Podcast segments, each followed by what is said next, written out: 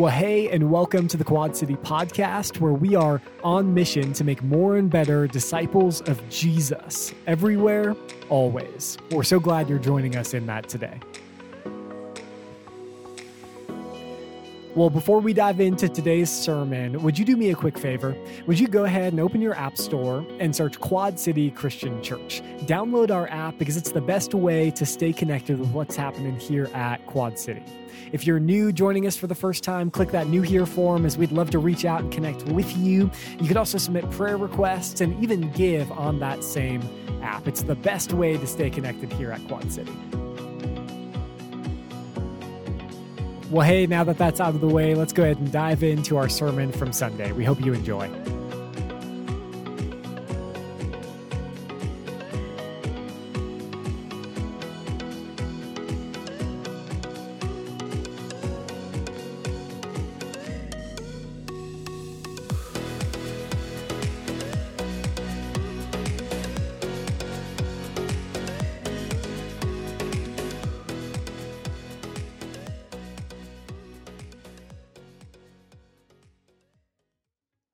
Well, again, if you're a newcomer with us, we want to say a special welcome to you. So glad that you're here. We are continuing a series that we started back in August. We're working our way through the book of the Bible called Romans. So if you have your Bibles, go ahead and turn them on. Turn them to Romans chapter 8. Romans chapter 8. If you have been tracking along with our notebook, we do have uh, January packets available. So if you want one of those right now, you can throw your hand in the air and somebody will bring you one. So uh, guys, go ahead and start passing those out. Um, again, we have been working through line by line, verse by verse, the letter to the church in Rome, written by the Apostle Paul.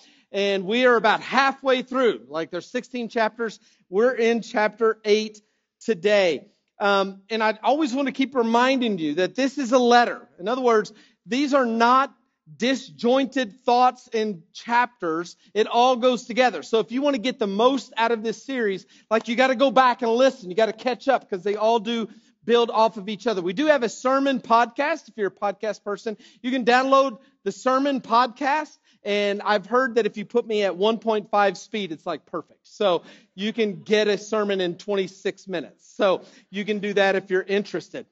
Um, today we're going to jump into chapter 8. And as, as we've done throughout this series, we're going to begin today by reading our text together. And so if you are able, I'd invite you to stand where you are and we're going to read our text out loud today. And again, we're in Romans chapter 8 and we'll read verses 1 through 8. And this is the word of the Lord. Therefore, there is now no condemnation for those who are in Christ Jesus. Because through Christ Jesus, the law of the Spirit who gives life has set you free from the law of sin and death. For what the law was powerless to do because it was weakened by the flesh, God did by sending his own son in the likeness of sinful flesh to be a sin offering. And so he condemned sin in the flesh in order that the righteous requirement of the law might be fully met in us who do not live according to the flesh, but according to the Spirit. Those who live according to the flesh have their mind set on what the flesh desires. But those who live in accordance with the Spirit have their mind set on what the Spirit desires. The mind governed by the flesh is death, but the mind governed by the Spirit is life and peace. The mind governed by the flesh is hostile to God. It does not submit to God's law, nor can it do so. Those who are in the realm of the flesh cannot please God. Father, we are grateful for your word. I pray that it, as it is spoken over us today, that you would use it to transform us, to make us into the image of your son, Jesus. Thanks for our time together. Through Christ we pray. Amen. Please be seated. So, again, today we are picking up where we left off, and if you're in the book of Romans, like chapter 8 is the goodest of the good news. Like this is the pinnacle. This is where, this is the, the Himalayas of the book of Romans. This is the good stuff. And it begins with this amazing phrase, therefore there is now no condemnation for those who are in Christ Jesus. I got two people and the rest of you just try to tag along. Here, here's the reality. Like, you can bet that when this was read, when somebody read this letter out to the church of Rome the very first time, you can bet that when they got to this line, there was a yeehaw or whatever its Greek equivalent is. Like, like they, they got to this part and they were excited. They would have been celebrating this news way more than we are. Like I got two golf clubs and a yeehaw over here. Like that's, but, but here's what I've said before. We don't really get excited about this good news because it kind of feels like old news. And it's a bit ho hum for us. Like if I told you today, today, you have won $10 million in the Publishers Clearinghouse. Like, there you go. See, a fictitious thing that will not happen got you more excited than the reality that has already happened. But that's the thing, right? Because we get, we get excited about that. You would get excited about that. Like your heart rate would go up. You'd tell people, you'd go, you'd, you'd, you'd smile and scream and celebrate and call those you love and tell them you're moving so that you'll never see them again. Like you would do, you would get excited. But we don't get excited about this, even though this is way better news than you winning $10 million. And again, the reason, part of it is, another reason that we don't get excited is again, because it kind of feels like old news. You already knew this. You already knew this. So old news, it's hard to make it feel like good news. Here, here's another issue. Another issue is that this good news for us has been really separated from the bad news that Paul has already told us.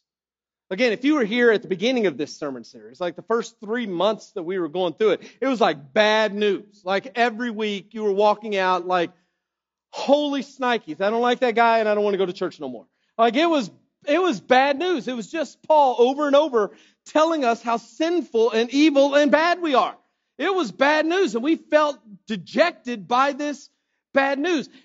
But for us, that was back before Halloween. I mean, that's been a long time. Like, we're not feeling the weight of that bad news very much anymore. But for the people who are hearing this the first time in Rome, that was 15 minutes ago. Like they were told how bad and awful and evil they were like 15 minutes before they get to this text. They were feeling all of the weight of that bad news before they got to this verse. And so when they got to it, it was like, oh my goodness, I'm so glad there's finally some good news. Uh, here's a here's a third issue. I think it's really hard for us to get excited when we're told that there is now no condemnation. It's hard to get excited about there now being no condemnation when we've never really felt condemnation before. Like it's hard to feel good Get excited about being let off the hook when you never felt like you were on the hook to begin with. It was 15 years ago that my wife and I traveled to Prescott for the very first time. It's 15 years ago, and I was a young man then, and I came out to interview to become the pastor here at Quad City Christian Church. And part of that process is you go through multiple interviews and they bring you out and you preach a trial sermon and then the church gets to vote whether or not you're good enough for the job. And so that was what I was doing. So I was coming out to do my trial sermon. And when I did that trial sermon, I, I preached from this text, from Romans chapter 8, verse 1. And, and I shared this verse and had about as much excitement from you as I had from them. Like they weren't excited about it either. And I, I, I, made the same observation that it's hard for us to get excited about being let off the hook if we never feel like we're on the hook. And so to help them understand the feeling of what it means to be on the hook and then let off the hook, I told a story. And it's a story that I want to share with you today. And the story relates to the time that I spent in jail. They were just as weirded out.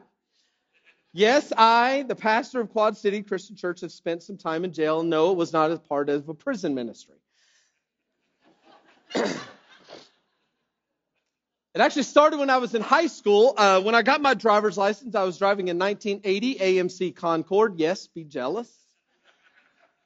I had a problem though that I got a lot of speeding tickets. It's hard to believe that, but most of the town was 25, so I could get 35.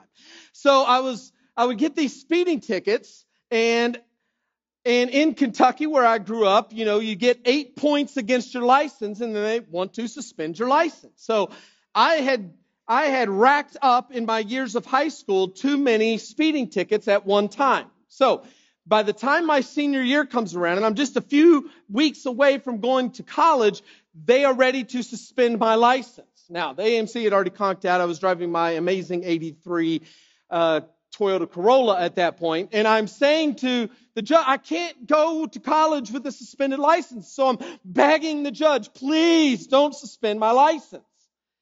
And the judge takes mercy on me. Somehow I'm in the judge's chambers. We're not in a courtroom and I'm just begging him, please don't take my license. And he says, look, okay. He says, where are you going to college? I said, I'm going to college in Missouri. And he said, that's good news for you. He says, here's what we're going to do. He's like, look, when you go to Missouri, if you get a speeding ticket, just pay the ticket.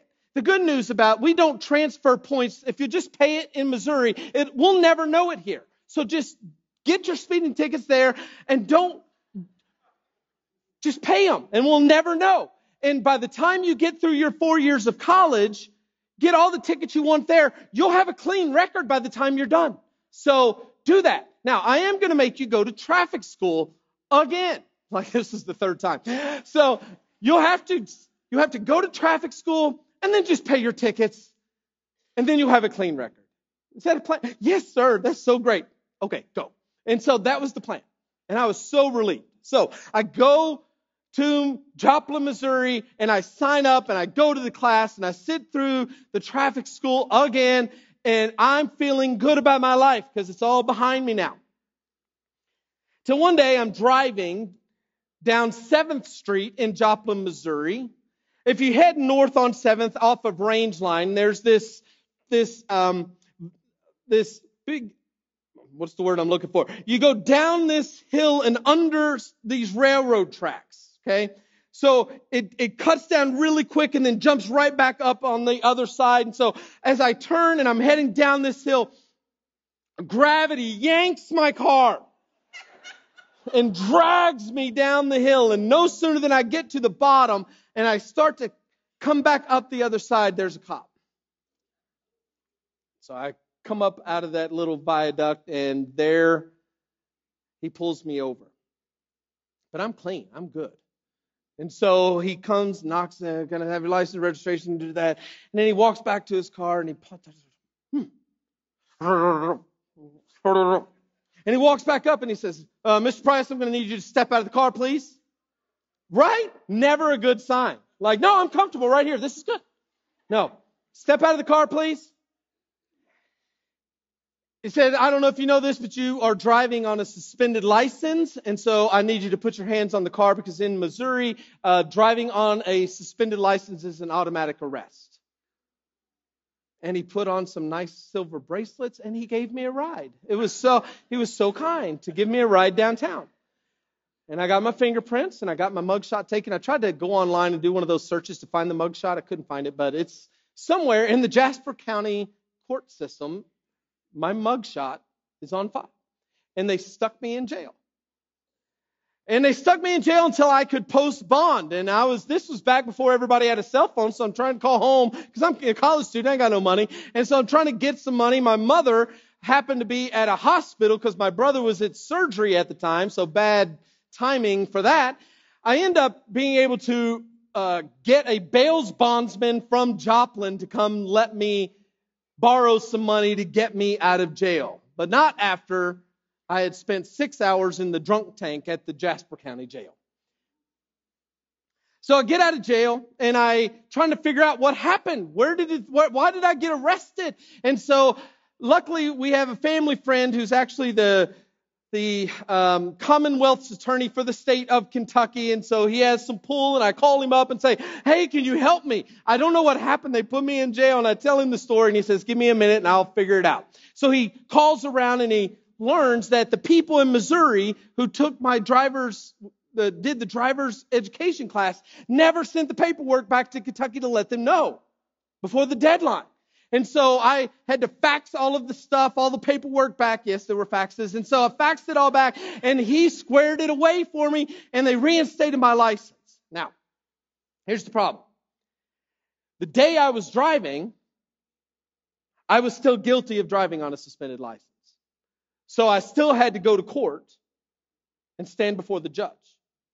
So I go to the court and I'm sitting there and the judge starts the session and there's 30, 40 people in there for all sorts of things. And, the, and, and in his little intro telling us how this is going to work, he begins by saying, Oh, and by the way, if you're here today for driving on a suspended license, you just need to know in the state of Missouri that comes with a mandatory sentence of, I don't remember if it was like three, five, or 10 days in jail, whatever it was. There's a mandatory sentence of three, five, ten days in jail and I got scared. I'm like, I'm too pretty for prison. Like, I cannot, I cannot, I cannot spend a week in jail. Like, this is not going to end well for me. And so I'm sitting there and I'm scared to death because it's on the books. It's mandatory days in jail if you're guilty of driving on a suspended license. And so people go up and then finally it's my turn and stand up and he says, state your name. What's your address? Here's your charge. How do you plead?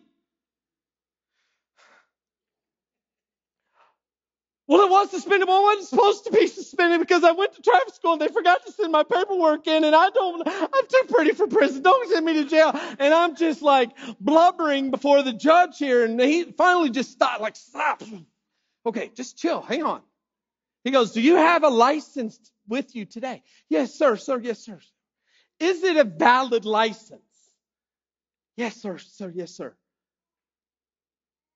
And he picks up his gavel and he hits the thing and says, Case dismissed. Oh, like, like the angels were singing, like I floated out of that courtroom.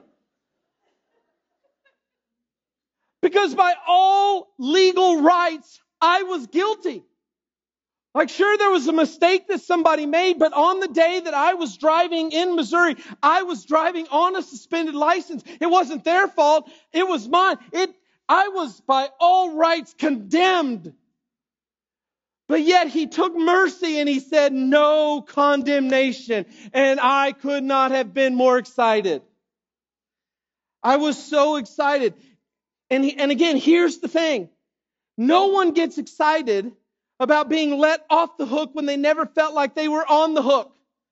I was on the hook. I was guilty. And then there was declared to be no condemnation for me. Romans 8 1 has no power to excite us when it says there's no condemnation unless we feel the weight of condemnation. We have to get Romans 8 1 and make sure that we keep it intact with what Paul's already told us about ourselves in Romans chapter 3 and Romans chapter 4 and Romans chapter 6. Let me remind you, there is no one righteous. You know who's included in no one? You are. No one righteous, not even one. There's no one who understands. There's no one who seeks God. All have turned away. They together become worthless. There's no one who does good, not even one. Their throats are open graves. Their tongues practice deceit. The poison of vipers is on their lips. Their mouths are full of cursing and bitterness. Their feet are swift to shed blood. Ruin and misery mark their way, in the way of peace they do not know. There's no fear of God before our eyes. This is what Paul said was true about all of us. We were guilty. For all have sinned and fall short of the glory of God. The glory of God was the standard and none of us met it. We were all guilty of sin. And what consequence comes with being guilty of sin? For the wages of sin is death. That's what we earned through our sin, a condemnation to death. And we were all guilty. And we have to feel the weight of, oh my goodness, I have been rightly condemned to die because of my sin. And when you feel that weight, and then somebody rolls the scroll open a little more and gets to chapter 8 and then reads out loud, There is therefore now no condemnation for those who are in Christ Jesus. Oh, like, like a weight gets lifted. Like we should get excited about that. Now, this word now really matters. It really matters. Because what he says is true now wasn't always true. There was a time when we were all under condemnation, but it isn't true now. Something has changed. There are now those who are not condemned. But it is not a blanket statement for everyone. Therefore, there is now no condemnation. And here's, here's the prerequisite for no condemnation for those who are in Christ Jesus. Now, those who are not in Christ Jesus, condemnation still stands. But for those who are in Christ Jesus, there is now no condemnation. We talked about this through chapter 6.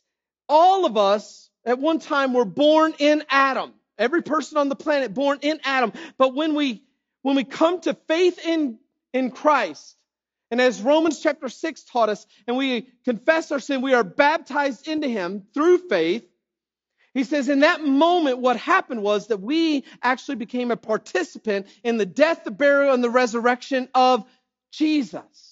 And just as God raised Christ from the dead, we too are raised from the dead to the glory of God. We, in that moment, are actually placed into Jesus so that everything that is righteous and good and holy about Jesus then gets credited to us, which is why there is now no condemnation for those who are in Christ Jesus, because all of his righteousness gets applied to us. Now, for those who haven't done that, who are still in Adam, the condemnation still applies. But for those who are in Christ Jesus, for those who are in Christ Jesus, there's no condemnation. Is it because of what we have done? Because we're gooder people? No.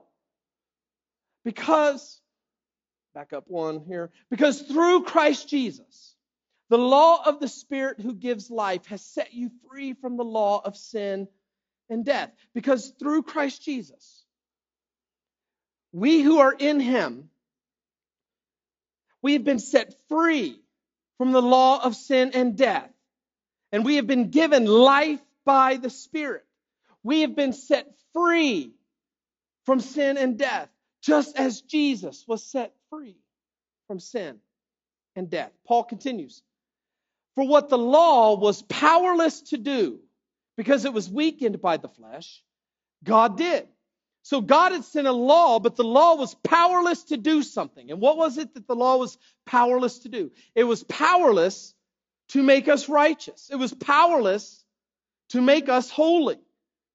All of the law, and what I mean by law is all the commands of God, all the do this and don't do that, and thou shalt and thou shalt not, and stop doing those and start doing these. All of the laws of God that are good and right and holy, that we know are good. He says God gave us the law, but the law was powerless to make us right with God. It was powerless to make us holy. There was a law that we couldn't follow. In fact, as we've talked about, the law just exposed how bad we really were. In fact, you learned things that you weren't supposed to do, and in learning it, it made you want to do it more. Okay? That's what he's talking about. The law could not make us holy. And, and even if it did, even if it did, even if from this moment on, you fulfilled every law for the rest of your life and you never broke a, a, another command of God. The problem is, it can't undo the laws that you've already broken. So think about it this way. Um, imagine in your 20s, you rack up a lot of debt. You say $75,000 worth of debt. You bought a lot of clothes and went to a lot of parties and you got student loans and you bought a car and all of a sudden you turn 30 and you're like, oh my goodness, I have $30,000 worth of debt. And at 30, somebody comes along and says, hey, it's not wise to get into debt. You probably shouldn't do that. And you say, oh my goodness, I didn't know that. From this moment forward, I will never get in debt again. I will never, not a penny of debt for the rest of my life. You could follow that law for the rest of your days, and it does nothing to fix the fact that you're already $75,000 in debt. It can't change it. That's us. We already had a huge amount of debt before we ever even knew that we were in debt. And is it the law's fault? No. The law is good. It's, it's us who are the problem. Because we are in our flesh, and our flesh has been weakened by sin. Our flesh is weak. It isn't that our flesh is evil, it's just weak. And our flesh wants what it wants and it searches for pleasure and it searches for purpose and it searches for satisfaction in everything in this world outside of God. The flesh wants what it wants and even when the flesh knows what is right, it doesn't even give us the power to do what is right. And thus we never are able to live up to God's standard. But here's the good news. What the law is powerless to do because it was weakened by the flesh, God did. The law was powerless to do it, but God did something. God showed up. God acted. God moved. God did what we could not do for ourselves or what the law couldn't do for us. And what did the law do? What did God do? What the law was powerless to do because it was weakened by the flesh, God did by sending his own son in the likeness of sinful flesh to be a sin offering. God sent his son to die in our place, to pay off our debt. What are the wages of sin? The wages of sin is death. And God sent his son to pay off our debt, to pay off the debt of our sin, which is death. God sent his son to pay it on our behalf. God did that. He sent his son. God acted on our behalf. And so he condemned sin in the flesh. God can sin, I'm sorry, God condemned sin in the flesh by sending his son into the flesh. Sin, which once condemned us, God turns around and says to sin, I condemn you. God condemned sin in order that the righteous requirement of the law might be fully met in us so that we could actually obtain the full righteousness of God. He fulfilled the righteous requirement of the law in us. That requirement is fully met in us who do not live according to the flesh, but according to the Spirit. When we got out of Adam and we came into Jesus, what he says also happened in that moment is we, in that moment, no longer lived according to the flesh, but we began to live according to the Spirit. Everybody who is in Adam can only live according to the flesh. But those who are in Christ Jesus now live by the power of the Spirit. Adam, we're all born in the flesh, but we have to be reborn in the Spirit of God. And he says, the righteous requirement of the law to live up to the glory of God cannot be fulfilled when you live in the flesh, but it gets applied to us who live according to the flesh, I'm sorry, according to the Spirit, because we are in Christ Jesus.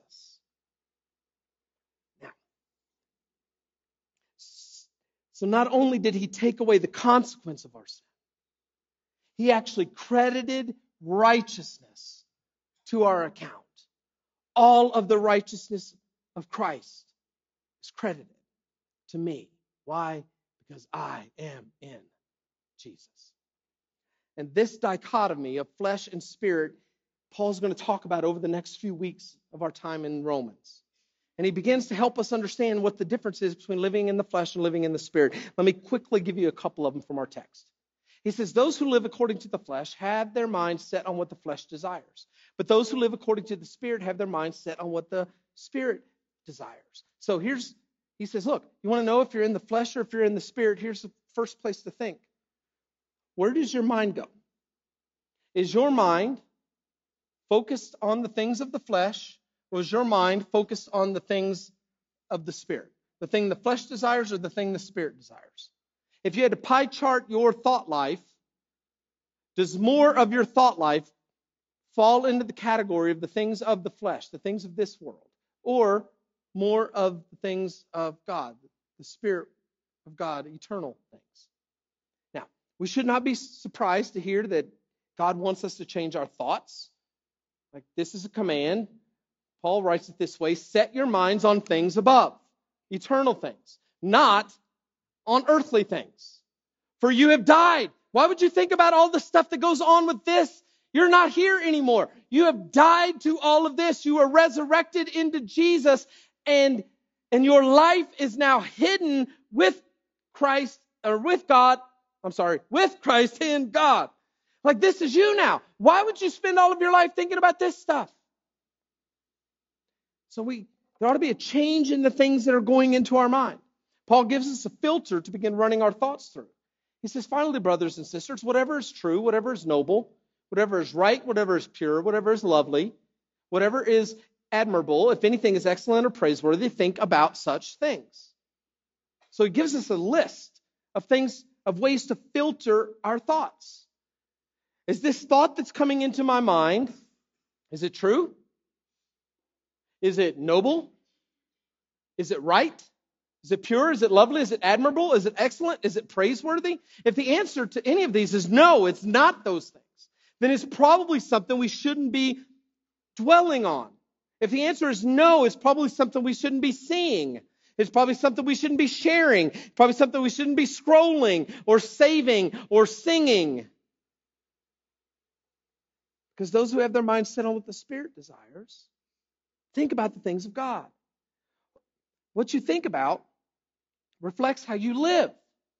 Those who live according to the flesh set their minds on what the flesh desires. Those who live in accordance with the Spirit have their minds set on what the Spirit desires. What we think, what we believe, the things that we're ingesting changes how we live. And he says that's a great reflection to help you understand whether or not you're living in the flesh or in the Spirit.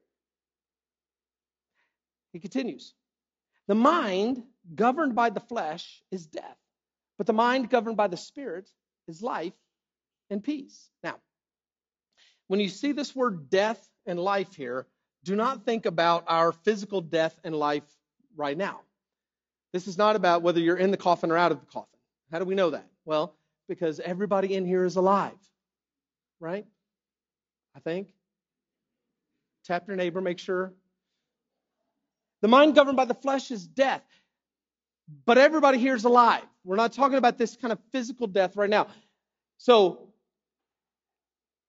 if they're governed by the by the flesh right now, they're still alive. And it doesn't matter if every day for the rest of your life your mind is governed by the spirit, you're still going to die. You're still going to exit this life. Like you're not living to 121.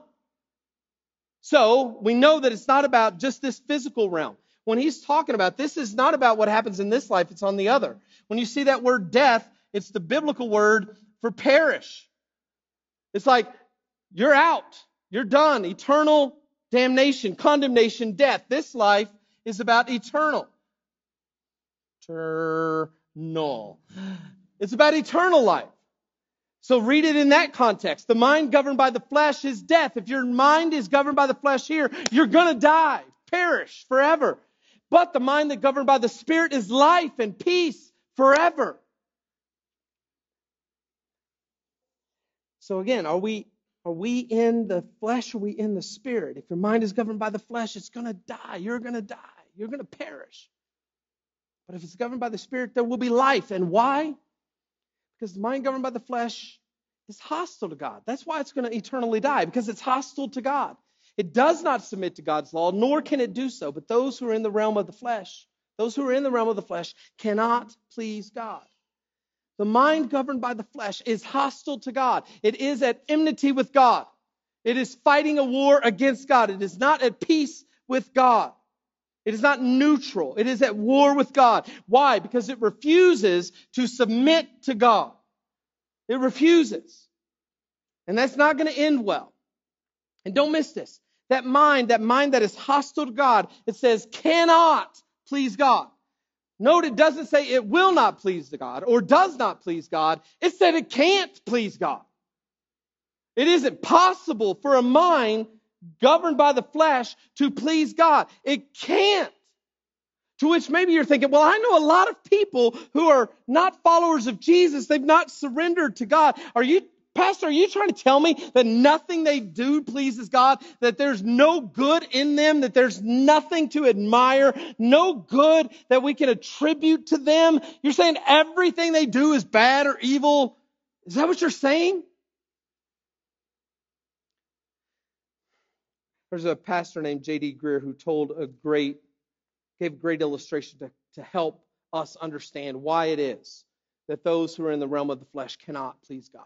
He said, Imagine you have you have an army, and out of that army, a breakaway group of traitors begins their own army. So you have this rebel army who decides to rebel against the king and to fight against the rightful king. And in this band of enemy army full of traitors, there is one soldier and this soldier is articulate and he is wise, he is hardworking, and he is humble, and he sacrifices on behalf of his fellow soldiers, and he's always respectful and obedient to his commanding officers, and he shows up early and he stays late, and he does everything to perfection, and he gives a hundred percent always, has a great attitude, and is willing to do whatever it takes to win the battle. Like those are all attributes we would look at and say, we want that in in everyone. We want all of our soldiers to have those attributes. Those are great attributes. Those are good, right, holy, admirable attributes. The problem is, all of those things are being done, used, those gifts are being utilized to wage war against the king. All of those are, are, are in a person's life who's dedicated in hostility to the king. No matter how good that rebel soldier is, he's an enemy of the king. This guy is in a traitorous army. No matter how good he is, you would never expect the king to look at him and commend him for his goodness. Because he's living as a traitor. You would never expect the king to be pleased with him because he has admirable traits while living in rebellion. As long as the enemy soldier is in the enemy camp fighting for enemy causes, no matter how good he might possibly be, he can never please the king. He will only experience the king's condemnation, never the king's commendation. Until and an if he submits. He surrenders. He lays down his arms and repents.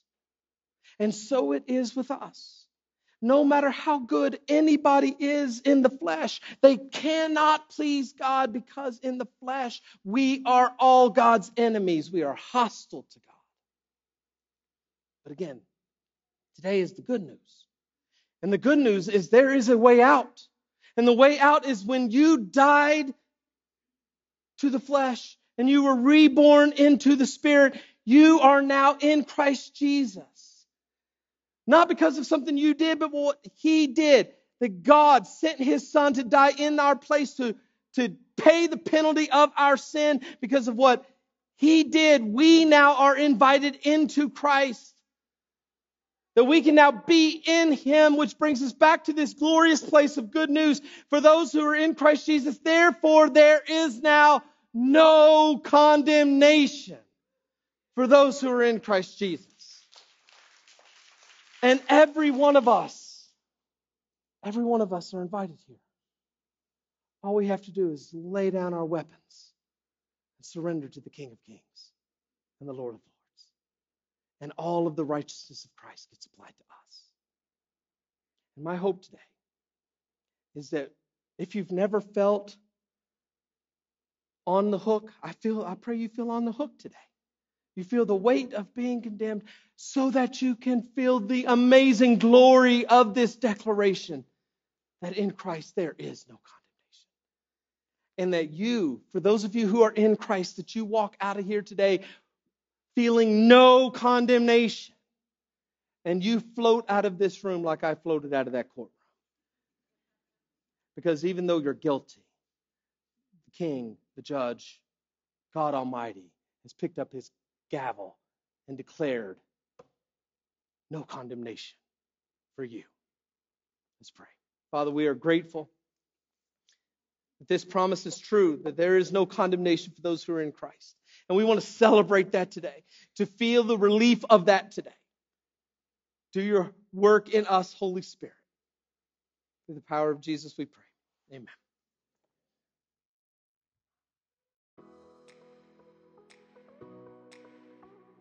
Amen. And thank you so much for joining us today here at the Quad City Podcast. Hey, our desire is that we would each look more and more like Jesus every day, week, month, and year. And we know that that doesn't just come from learning more about Him and His Word, but by actually applying it to our lives today. We hope that you take this message that you heard today and apply it to your life in a way that makes you honor Him.